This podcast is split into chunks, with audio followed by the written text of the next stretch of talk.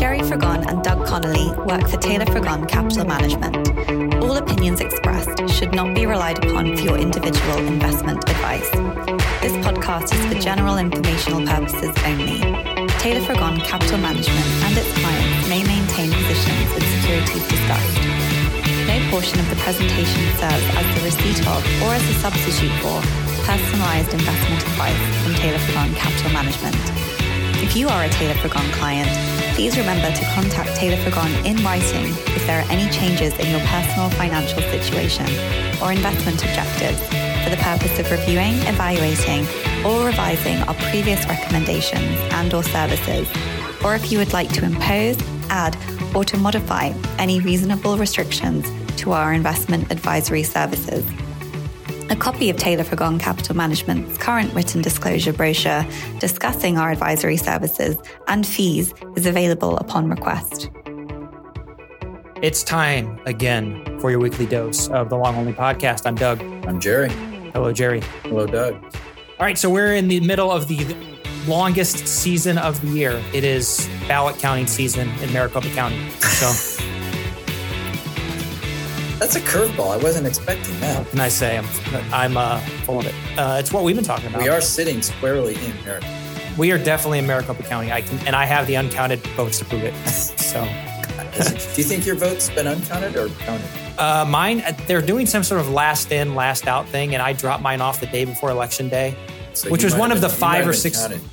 You weren't one of the ones that was given three options because the machines weren't working, No, right? no, I wasn't. I, And, and I was there like at, at the first crack of the dawn to vote. The machines were working at that time, but I understand the one the precinct that I went to shortly thereafter they weren't working. they still had their uh, piece of paper when you got there. Okay. Yeah. Their their their one piece of paper. Yeah. Yeah. Yeah. And I so I you feel like one of the ones that was given the three options, one of which was to uncheck, check out of that precinct and no check into another one. And then when he went check into the other one, they said, you already voted. yeah, you gave me a bunch of. Uh, you you were talking to me. I mean, I like to think I'm pretty politically dialed in, but you're you're There's ex- nothing wrong with elections. in nothing wrong with it. But the uh, you gave me, I, but I asked you, you know, since you have some more, you know, uh, direct connections to people who do the do the things and the voting stuff, and I said, well, what do you think is the right way to to do it? And you say, well, you could do it day before, or you could do it day of, but then again, they might say they're out of something might happen. I was like, okay, so I'm going to do the option where my wife drops off our absentee ballot at a church the day before. right. So Who knows? and the yeah, exactly. I feel like uh, Starbucks is going to do like you know instead of like they're going to do like a seasonal blend based on Maricopa County elections, That's good. something like that. That is good. So the What's the other big news the other big news. Well, what's the deal with Democratic Party mega donors going bankrupt in crypto? You might be referring to Sam. Yes, Yeah, FTX. So this is good. Um, no party does have a monopoly on poor crypto decisions. Absolutely by the way, so we not. we, we Absolutely jest. not. So anyway, this is good. I mean, I know that, you know, it's difficult for people to, to grasp sometimes. These kinds of things have to happen. And, and over time, over history, it's always leverage. Love that word. Leverage. It's leverage that got them in trouble. And it is leverage that is being unwound right now in the crypto markets. I mean, it's the same thing as the, the mortgage crisis, right? You know, 40 to 1 leverage in mortgage securities. It, I don't know what it's going to take for people to learn their lesson. Now, you know, might they also have been committing fraud? Sure, they might have. I don't know. I mean, I, I really don't know. I, I it does appear. I mean, at the very least, these these are things that needed to get shaken out because we've said all along you know, as far as crypto, we've gotten some inquiries here. You know, what do you think about crypto? Is crypto dead? Is, you know, or do we have exposure to crypto? Da, da, da. Look, I, I, I actually think it's probably a heck of a time to be, you know, accumulating the, the bitcoins of the world. And there's really only one Bitcoin, but and then there's a few other things that, that, that we like. We have to really separate out what what is happening here is just the same thing that's happened throughout history. Again, it's, it's that over leverage and you know, folks getting uh, either you know fraudulently or um, or stupidly. I mean, it's like it's like so many things. Either they're a fraud or they're the dumbest people on the planet. Um, um, so I, I think that, but I do think this is good. This going back to what, what we've always said is look, the blockchain technology, the the use cases for crypto, that hasn't changed. Uh, you know, it's it's going to take every now and then you have to have these kinds of shakeups to sort of, you know, bring out the the, the problems and and start with a new slate.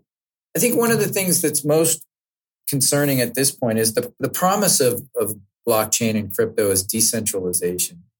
And, you know, where the regulatory, and, and let's just set aside for a moment that let's make an assumption might be a ridiculously crude assumption, but let's just make an assumption that regulation in it is done in a way that's appropriate and that is, you know, limited, kind of like making clean rules of the road, having some semblance of ability to enforce nefarious characters from from doing things nefarious.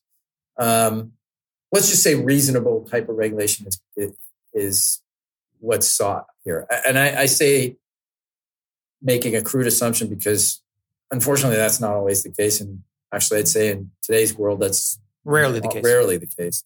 But let's just give that let's acquiesce on that and say that that's what we're looking for. That that's likely needed to some extent but the real difficult part is trying to figure out okay when you know you know how do you have a decentralized system that, that part of the advantage of is you know regulatory agencies slash government is able to have access to what they should have access to, but not have access to what they shouldn't have access to.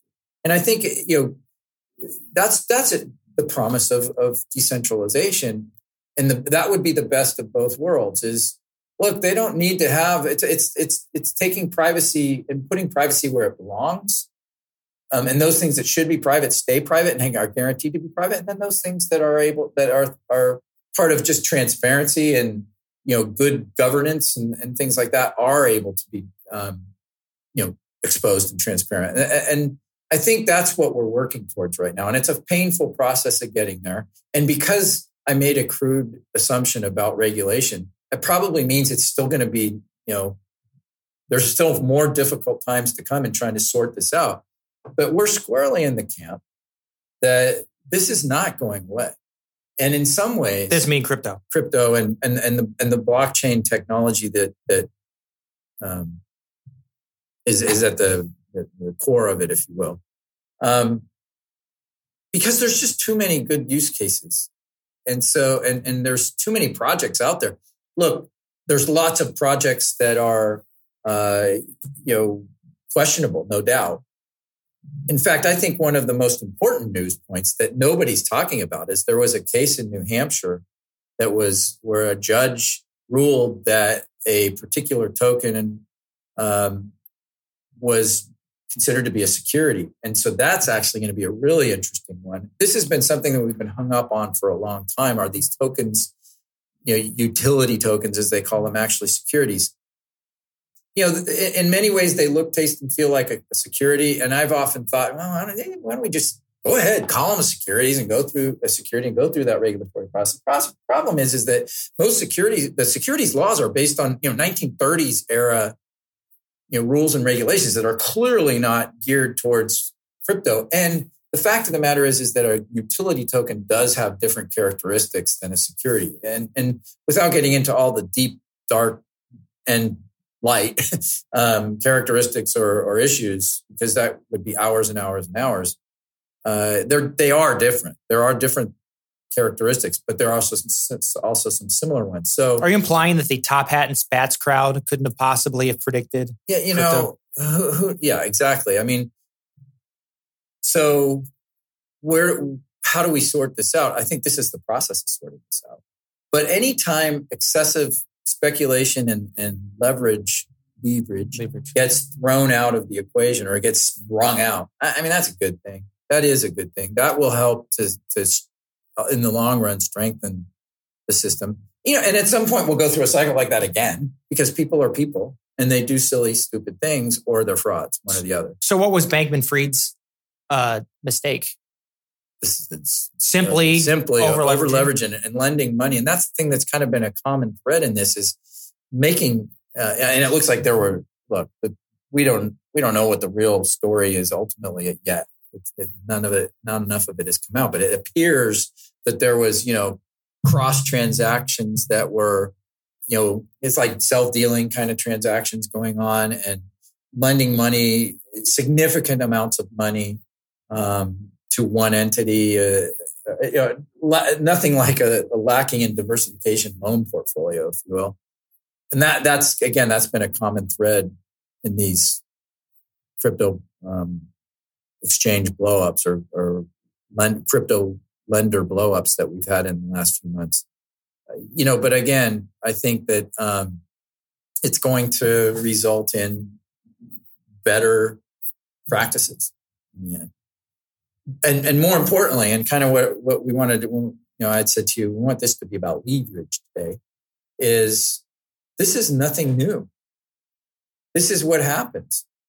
And it, it's a it's a correct. What it does is it makes corrections just all the more exacerbated because you got people having to unwind things that you know they're, that they're over levered on, and obviously that affects the price negatively. So for smart people and folks that, that didn't get caught up in all of that and are not borrowing to buy you know crypto assets, uh, you can take advantage of this um, because there are. I, I will say there's there's there are opportunities out there. I I still think they all center with around Bitcoin. I think ultimately Bitcoin is a store of value and it will continue to be, and it will end up probably at something like a million dollars in price someday. Um, it will it will be on. Oh, yeah, so a toilet paper though. That's the problem at the rate uh, Yeah, well, that's that's the other podcasts that we've done about inflation and what have you. But I think it will be on a parity with gold, and it will. And and I do continue to think that crypto and fiat will live in the same world. That crypto has the capability, or Bitcoin has the capability of schooling fiat because fiat will will realize that it, it has to live in that same world. It has, it has to it has to um, become more more stable in order to compete with Bitcoin, and vice versa. So the, the, I think the the moral of the story right now is none of this is anything that's new. It's been going on for the millennia and it will continue to happen again and again and again as people just get over over their skis. Um, and whether it's the way the market in growth companies has corrected in the recent year or two, uh, or it's crypto and the, the winter that it's going through. I was going to say it's not a winter now; it's an ice age. All right. Um, this is all part of a normal process of of you know puking out the bad so you can ultimately get back to feeling good again and and move forward with, with innovation because truly the, the the I will tell you that some of the smartest people on the planet are ones that are building this background that you're not hearing. They're not the they're not the the mega donors. You're not hearing about them. They're in the background. They're they're they're using these systems in ways that are very very innovative and building systems that are very very innovative and I think that's going to continue. And in some ways, maybe this will aid them. We always believe, just like just like back in the dot com era, there would only be a handful that survived. Same thing with with with the crypto blockchain. Maybe not so much blockchain, it has so many different applications. But when you're talking about the crypto, whether it be cryptocurrencies or whether it be these utility tokens, I mean, there there are going to be uh, there, there's going to be a handful of platforms that survive. Let's put it that way, of which applications can be built on that are you know potentially unlimited, um, and, th- and, that will really be helpful in uh, in driving driving us into the future. This does relate to something I was talking about with you earlier this week, and it's not a it's just a novel spin on an old concept, and maybe it's not even a novel spin. It's just a slightly different wording but the idea of the next cycle. And we're always thinking that how things are now is going to go on forever. We think that the real estate market is going to is going to go on as, as, it is right now. We think it's the we think the economy is going to keep inflating forever. We think uh, Nick Saban is always going to win, you know, you know, twelve or thirteen games a season, and he's never going to lose more than Go two volunteers. Yeah. So, so I guess they well, lost to Georgia, yeah, exactly. Right? So, but we, but everything has these ups and downs, and we do have to avoid the monkey brain because it's easy to look at individual stocks and say, um, I mean, just earlier this week, I was thinking, oh, look at look at Carvana. It's so beat up, local company here. And my and I don't I don't deal with individual stocks, but I was thinking, saying, if I listen to my monkey brain, I'd be tempted to buy Carvana simply because it's going it's it's gone so far down. Now I'm not saying buy Carvana, don't don't buy Carvana, but it's just an example of we do you do need to you can't get caught into just averaging down for the sake of averaging down, but at the same time, these large Bitcoin is essentially an asset class. Um, in, in a lot of ways. Well, crypto, digital currencies, yeah, yeah exactly. Definitely digital assets. Crypto is now an asset yeah. class, which I think is a problem because we talked about asset classitization of everything. Yeah But finish your point. Well, I mean, I mean, no, I mean, I mean, simply the same way real estate is. It's it's something that is kind of its own animal, and it's going to have ebbs and flows. And but but aside from that, we we simply are not we're not using these downturns as a time to accumulate, and we're not properly storing away nuts for the winter when things are going up. And uh, I'm saying that as a as a, as a society, we we continually fail to have the imagination to realize, okay, how things are right now just can't go on forever, whether it's good or bad. So, yeah, the, I guess the, the point being that things don't stay static. They're they're they're while some things. I, I, let me rephrase that. While some things you know, it's like the song remains the same. You know, things things you think things are changing all the time, maybe they're not, but they really don't stay static. Progress is made, innovation it happens.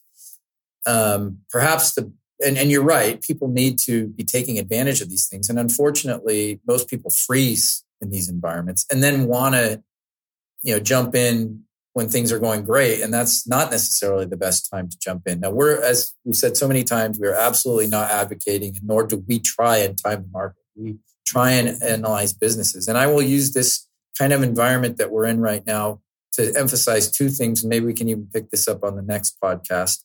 One is the statement I made in a speech I gave in three, 2009 in the wake of or during the, that 0809 crisis, which was can we get back to investing for investment's sake? Can we go through the process of evaluating a business to determine whether or not that's a business that is worthy of receiving our investment capital. There's just not enough of that being done today. It's such a mechanism of trading and, and guessing. It's a guessing game instead of a uh, a game of analysis and, and research and you know using your noggin to try and figure out what are the businesses that will do well given what's happening and given what we expect might happen going forward it's never a perfect analysis, no way. Um, that's why we diversify a portfolio. But I, I, continue to be amazed as we're going through this really tough time for companies that are our type of company, growing companies that everybody seems to think are all going to go bankrupt. Um, I, I am absolutely amazed at actually how well they're handling but you're not seeing it reflected in prices. We had a conversation with a CEO the other day of one of our public companies, and he said, boy, I, you know, I look around at what's going on and, you know, we're a public company and we're, you know, having to answer to these questions that come from the quote unquote street, right? That's the Wall Street, the analysts and everything and trying to satisfy them who are, you know, have the attention span of a gnat. And, you know, I look at my counterparts that are in the private world and they're like, things are actually going okay. I mean, we know that there's, you know, some weakness out there. Inflation is terribly bad at the moment. Um, but they managements figure out how to adjust to those things, and and and things are going okay. Other other companies and our own private companies where we hear them talking about, you know, everybody's saying things are horrible, and we're actually having some really good sales discussions right now. So it underscores how important it is to talk about the business.